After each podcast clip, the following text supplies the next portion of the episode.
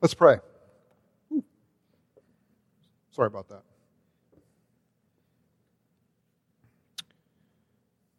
Our Heavenly Father, as we come before you here in your word, we come knowing that this is a living word through which you speak. It is a living word through which you make yourself present. It is a living word through which you affect change. And so we ask you this morning, O God, to speak to us.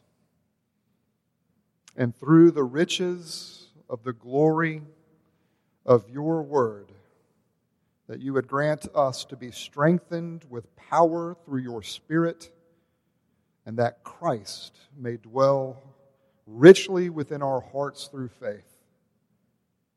And that being rooted and grounded in your love, that we may be strengthened to comprehend with all the saints what is the breadth and length and height and depth of the love that you have for us in Jesus Christ, which surpasses all knowledge and understanding and fills us with the fullness of Father, Son, and Holy Spirit.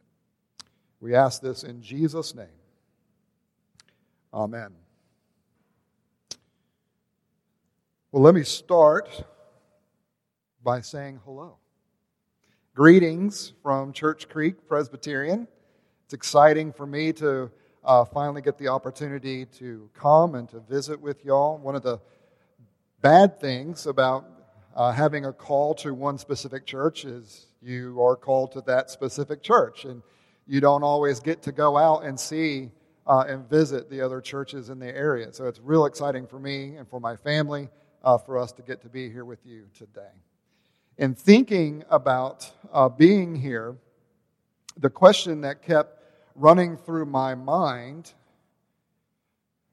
that you guys may be thinking is what does God have to say to his people who find themselves in the midst of leadership change. What does God have to say to his people who find themselves without a permanent location for them to call their own?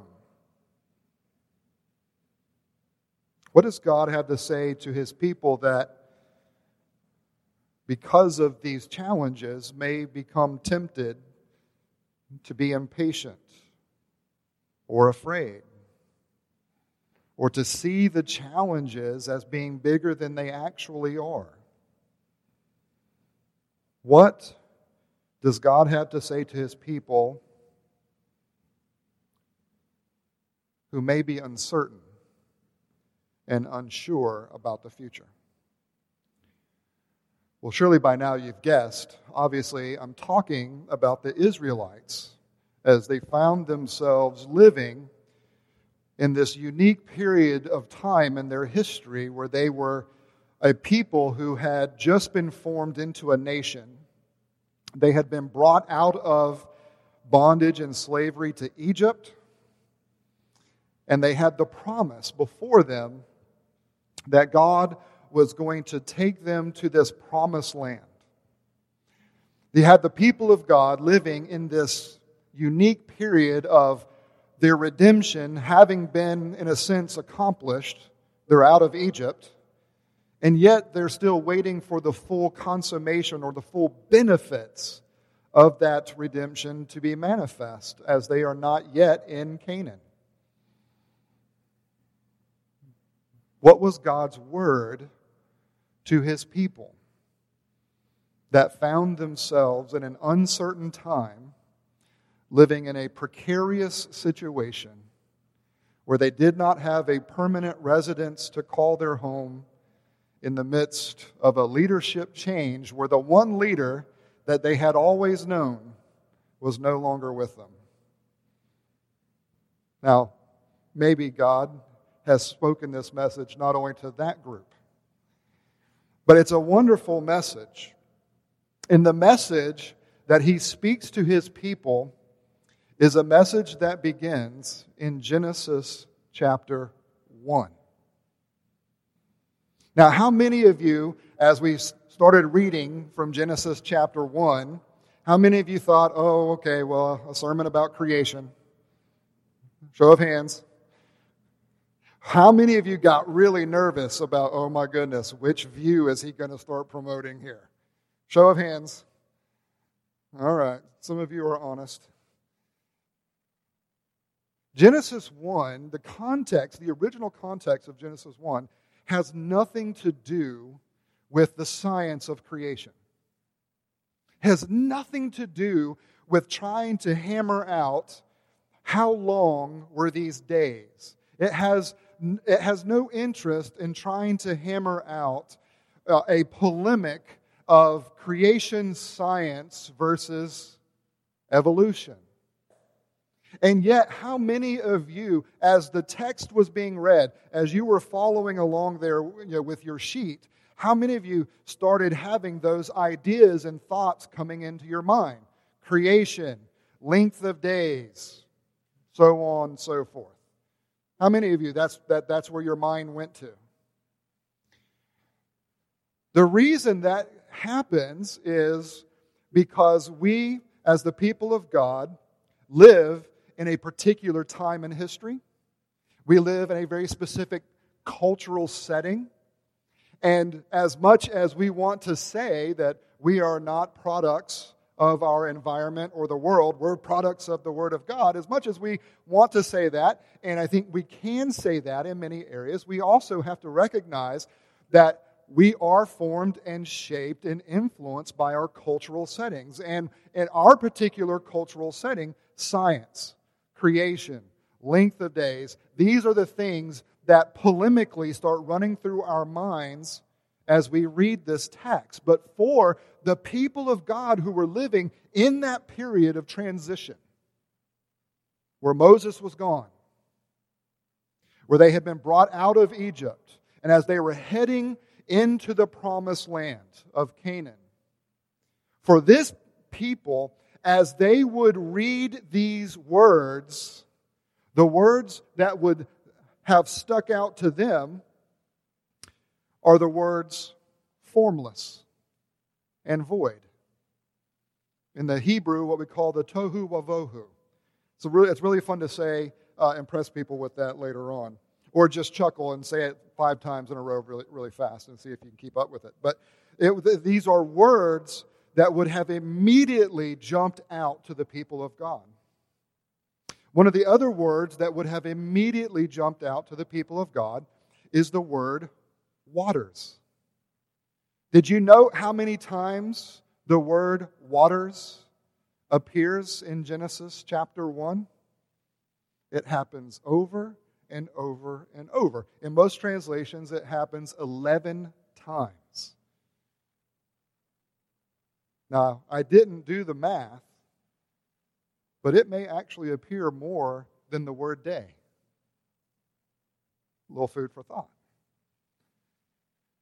The people of God would have read these words, they would have heard these words as the words were being read to them, and immediately what would have grabbed their attention is formless and void. The concept of wilderness. Where were they living? In the wilderness. The, the word for tohu wavohu uh, in the Hebrew uh, would have sound very familiar to a word that they would have known, um, a word called Tiamat. Anybody know what Tiamat was? Tiamat was one of the Mesopotamian gods that ruled, that, that was part of the ruling class of gods over the Canaanite peoples that the people of God were about to go and confront.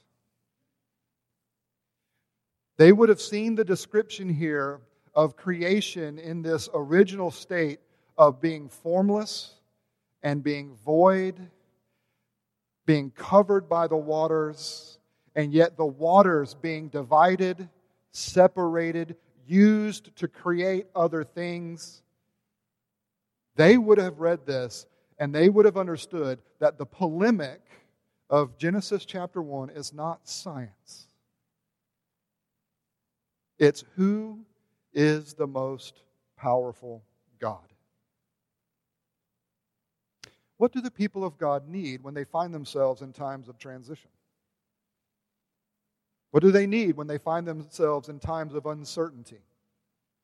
When the reality of being a pilgrim people is much more present to you, what do you need? Well, what God understood that we need is that we need to be reminded that He is the one true God. And there is absolutely nothing that can stand in the way of His purposes for His people. In Genesis 1, God provides us this very commanding portrait of Himself. And so, what I want to do here this morning is not work through the text in terms of verse by verse by verse, because that's, this text really isn't designed to be done that way.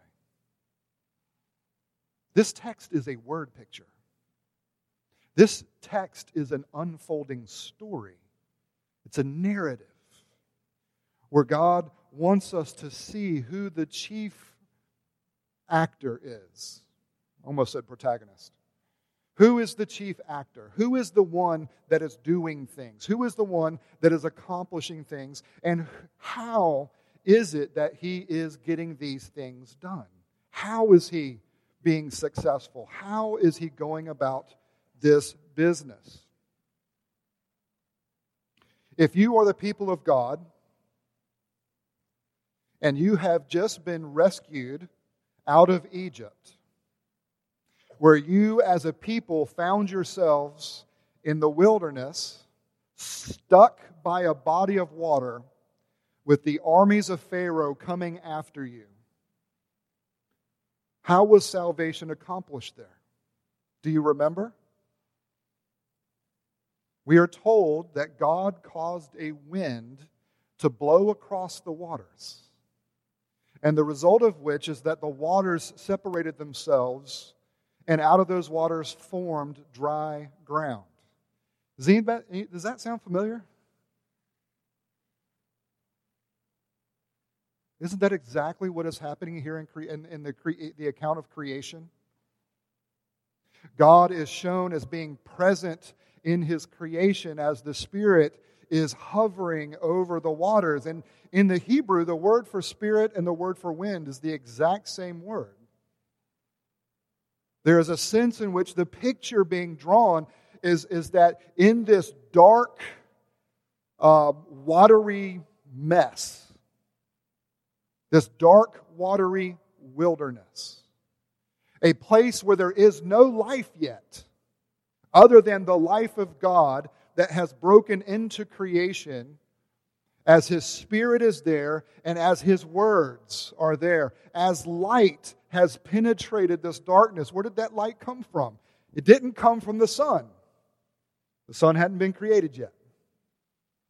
This is the light of God's presence breaking into the darkness. The reality and presence of God's word breaking forth and thundering over the waters. The Spirit of God hovering over these waters. And in a place that is dark and a wilderness, he starts to go about the process of exercising his power and his authority, and he's moving and changing and developing that original creation state to make it exactly what he wants it to be. And what does he want it to be? He wants it to be day seven. He wants it to be a day in which, do you notice in chapter 2, 1 through 3, it is the, fir- is the only day that does not mention darkness. There is no darkness described on that day. That day of rest, which is really a, not a great way of describing what's happening. It's a day of worship, it's a day of celebration.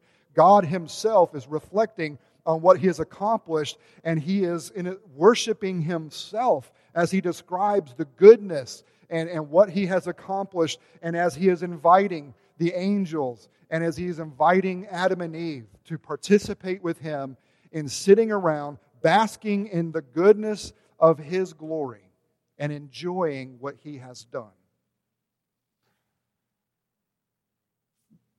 The beginning of day one, total darkness. Day seven, total light. In between those two points, we have day after day after day that is described as moving from darkness to light. Darkness to light. Darkness to light. And what is the result? The watery, chaotic wilderness that is not a place that life can exist starts changing, starts being reformed, starts being recreated, and becomes, by day seven, this beautiful garden temple where God is dwelling with his people and when they are where they are together enjoying who he is, what he has done, and their place with him. In the process of getting there, we can look at Genesis 1 and say, well, you know, okay, God is scientifically working some things out. But if you're the people of God living at this period of time, what you are aware of is that the Spirit of God blew over the waters, created dry land for you as a people to walk out of Egypt and to, and to be saved from Pharaoh. And to be saved from whom? Not just Pharaoh, but who else? All the gods of Egypt. This is not a secular time period. This is not a time period where people have any idea of existence apart from a supernatural existence where there are gods and they understand that the gods are actively participating and that they believe that their successes and their failures are tied to the successes and the failures of their gods. God has made a, Yahweh has made a huge statement for his people. I am stronger than the Egyptian gods. I am stronger than Pharaoh simply by causing wind to blow. But the people of God also find themselves before another body of water, don't they? In Joshua 3, we find that they are encamped before the Jordan. And for them to cross over and to finally enter into the land of Canaan, they have to cross these waters. And what happens? This time, it's not a wind that blows throughout the night in order to reveal dry ground. This time, what God tells his people to do is this take the Ark of the Covenant, which was what? God's throne, and walk up to the waters, and as soon as the soles of your feet, gotta watch that blue line. So, as soon as the soles of your feet hit the water, what's going to happen? The waters will divide, dry land will appear, and you will walk safely into Canaan, ready to conquer, to receive what is yours. As God, who is pictured on his throne, goes before his people, representing his presence and his power and his rule to once again accomplish all of his promises. In the ancient Near East at this time, the way people perceived of life was not just that there were gods. Their perception was that the gods were tied to specific geographical regions. This is why, by the way, you have the Egyptian gods, you have the Mesopotamian gods, you have the Canaanite gods, you have the Babylonian gods, you have the Sumerian gods, right? And there's a reason that there there's, does seem to be some overlap between all those different gods. You had to have all these different gods because the gods themselves were tied to geographic regions. Now, if you're the people of God and you are living in Egypt and you are being called to leave that, and not only to leave that, but then to travel through a whole bunch of wilderness and then when you get to the other end of the wilderness, to cross water and to go into a land that at the time seems to belong to this other, these other groups of people who have their gods. Do you think that was intimidating? Well, we know the answer, right? What happened to that first generation as they were faced with that? They sent the spies in. The spies came back and said, What? No way. that place is full of a bunch of Shaquille O'Neals, and we don't want anything to do with that place. We are too small. We are too vulnerable. We are too fragile. And they don't go. So we know that the temptation is real. And we know that it's not only the temptation that's real, but the cause of the temptation is real. In and of themselves, they do not have the ability to accomplish what God is saying. He has to do it. But rather than Him simply telling them, hey, I'll do it, just take me at my word, He creates this word picture where you see God playing the role that Baal played in the creation story of the Canaanite peoples. In the creation story of the Canaanite peoples, the way that they understood creation had developed was that there was war between these gods. And that Baal uh, showed himself to be the more powerful God, uh, and he showed himself to be the more powerful God over this sea lizard serpent god. And, and as such, in the creation story for the Canaanite people, Baal was the chief of the gods because he had won the victory. He was the thunder god, he was the storm king, he was the God who ruled over the waters. Who is ruling over the waters in Genesis 1? The people have been delivered through water. They're faced with water again. They're going into a land where the culture believes that their chief God is the God who rules over the waters. What do the people of God need to be assured of? That Yahweh is not tied to a geographical region. And no matter what region he goes into, he is always the one true God. And there is nothing, nothing that can stand in the way of Him accomplishing His, pur- his purposes, even when His people are scared, tired, uncertain, unsure, and are, are treading very lightly. Right? Even that cannot stand in the way of God's purposes for his people. So, as we come to this, this this giant word picture that God's creating and this unfolding drama that is occurring here in Genesis 1, God is providing this commanding portrait of himself where he wants his people to understand his presence and his power and that it is unlimited, it is uncontrollable, and it is unstoppable.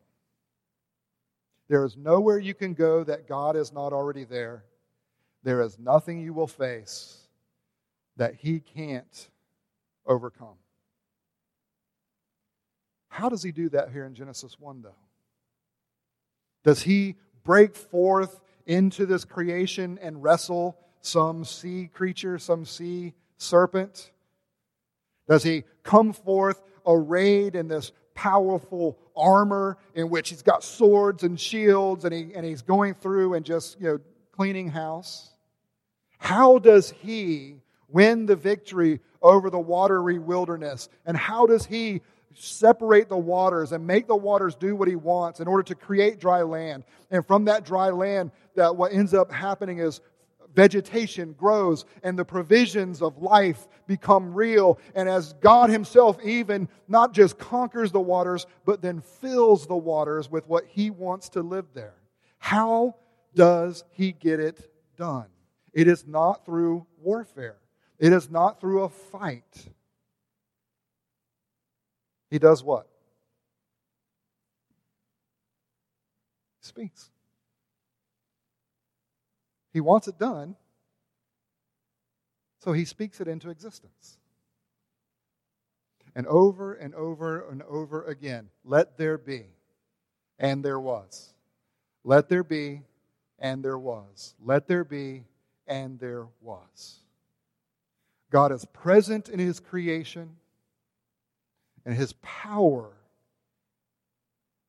is manifest not only in his being there and him physically doing something, but in speaking. Taking what he wants and speaking it into existence. There is nothing that can stand in the way of God's purposes. Because all he has to do is want something and then speak it. What does he want for two rivers? By the way, it's one of the reasons I picked the whole water imagery, you know, two rivers. Sorry if that wasn't, if that wasn't obvious at this point. What does he want for two rivers? As you find yourselves in the midst of a transition in leadership, as you find yourselves in a position in which you do not have a permanent residence that you call a church home, as you find yourselves probably wrestling with some uncertainty about the future, as you find yourselves, and as you will find yourselves tempted by the challenges that are certainly before you, what does God want for you in the midst of all of that, of what is going on for you right now? What He wants you to remember is that His presence and His power have broken into creation. And He has given His Spirit and His Word by which He accomplishes what He wants for you. And what He wants for you as His church is to be tied not only to the God who in these images breaks into creation back at the very beginning. Not just the words that are spoken in that original creation time, and not just the spirit that is hovering over waters. What he wants you to understand is that the church, as, as the church of Jesus Christ, you are indwelled by the God who has been made flesh and who has walked among us. The God who is the Word that has come into history. The God who is the Word who took on flesh that was filled by the Holy Spirit, in which he accomplished everything that was necessary for the people of God not to have some mere earthly existence, of, of some earthly permanence, of some kind of earthly you know, um, power or prestige, but something that is eternal, something that is unstoppable. As Jesus Christ, filled by the Spirit, the writer uh, uh, uh Mark tells us in the Gospel of Mark, does what? He gets filled by the Spirit at the baptismal waters. And then what does Jesus do? He goes into the wilderness. And the way the writer of Mark describes the work of Jesus, Jesus never comes out of the wilderness until the end of the gospel when he comes out of what? The darkness of a cave of a tomb where the light of the new creation once again broke forth into creation because Jesus was raised from the dead. That ultimate place of wilderness, darkness, and death, where Jesus Christ, who is our King, has overcome not just earthly challenges but he has overcome his father's need for justice. By the way, how many times is Jesus described as demonstrating who he is around water?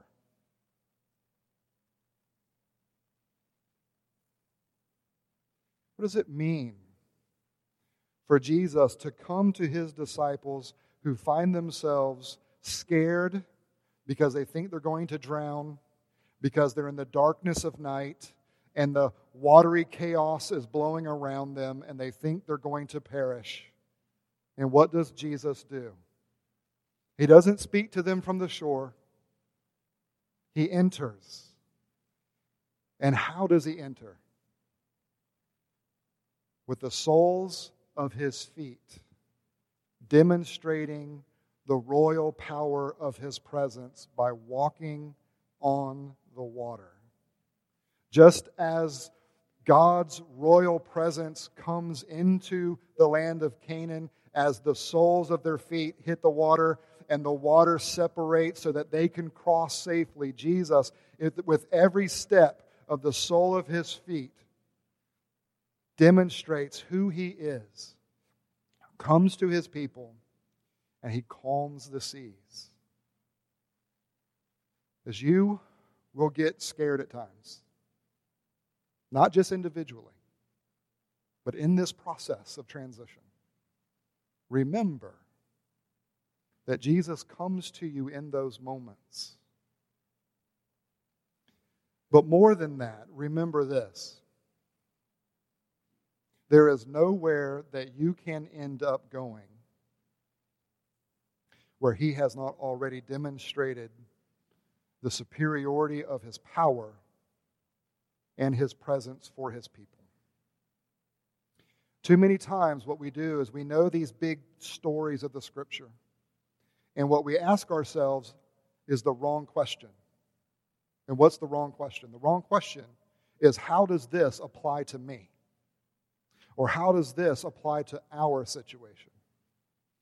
Beloved, what God is wanting you to do is to see these big stories and then ask yourselves, where do we fit into this? We don't want to take the grand eloquent and, and shrink it down into the minutiae of our small existence. We want to take our small existence in the minutiae of the details of our lives and see them as they fit into the expanse of this grand, eloquent design that God has for his people, that he has secured for you in coming into history, in taking on flesh, in working miracles, in going into the deepest, darkest wilderness that exists, which is death, and coming out the other side victorious as the light who has come into the world, as the Word of God by which all of God's purposes and plans are accomplished, where all of God's promises are made yes and amen in Him. This Christ dwells within this church. This Christ dwells within you as a believer.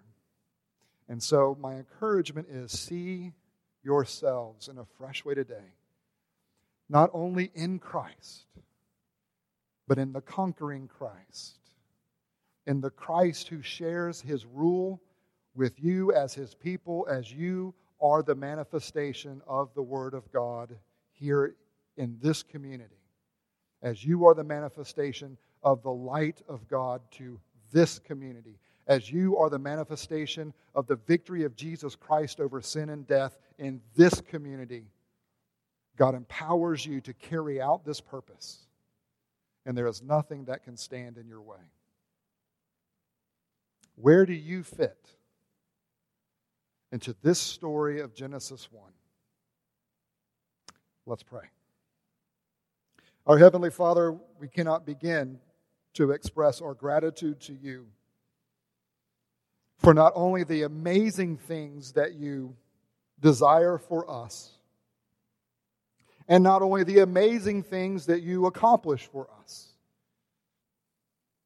but in the amazing way that you communicate these things to us so that we are not left to the weakness of our flesh to simply try to hold on to ideas, but that you give us a grand story in which we see ourselves participating. That you give us this this, these, these word pictures by which we understand you in a powerful way. so that we will do as we have sung throughout this service, and that is to follow you by faith and not by sight. Lord, convince us that you have overcome everything that stands in your way and before us.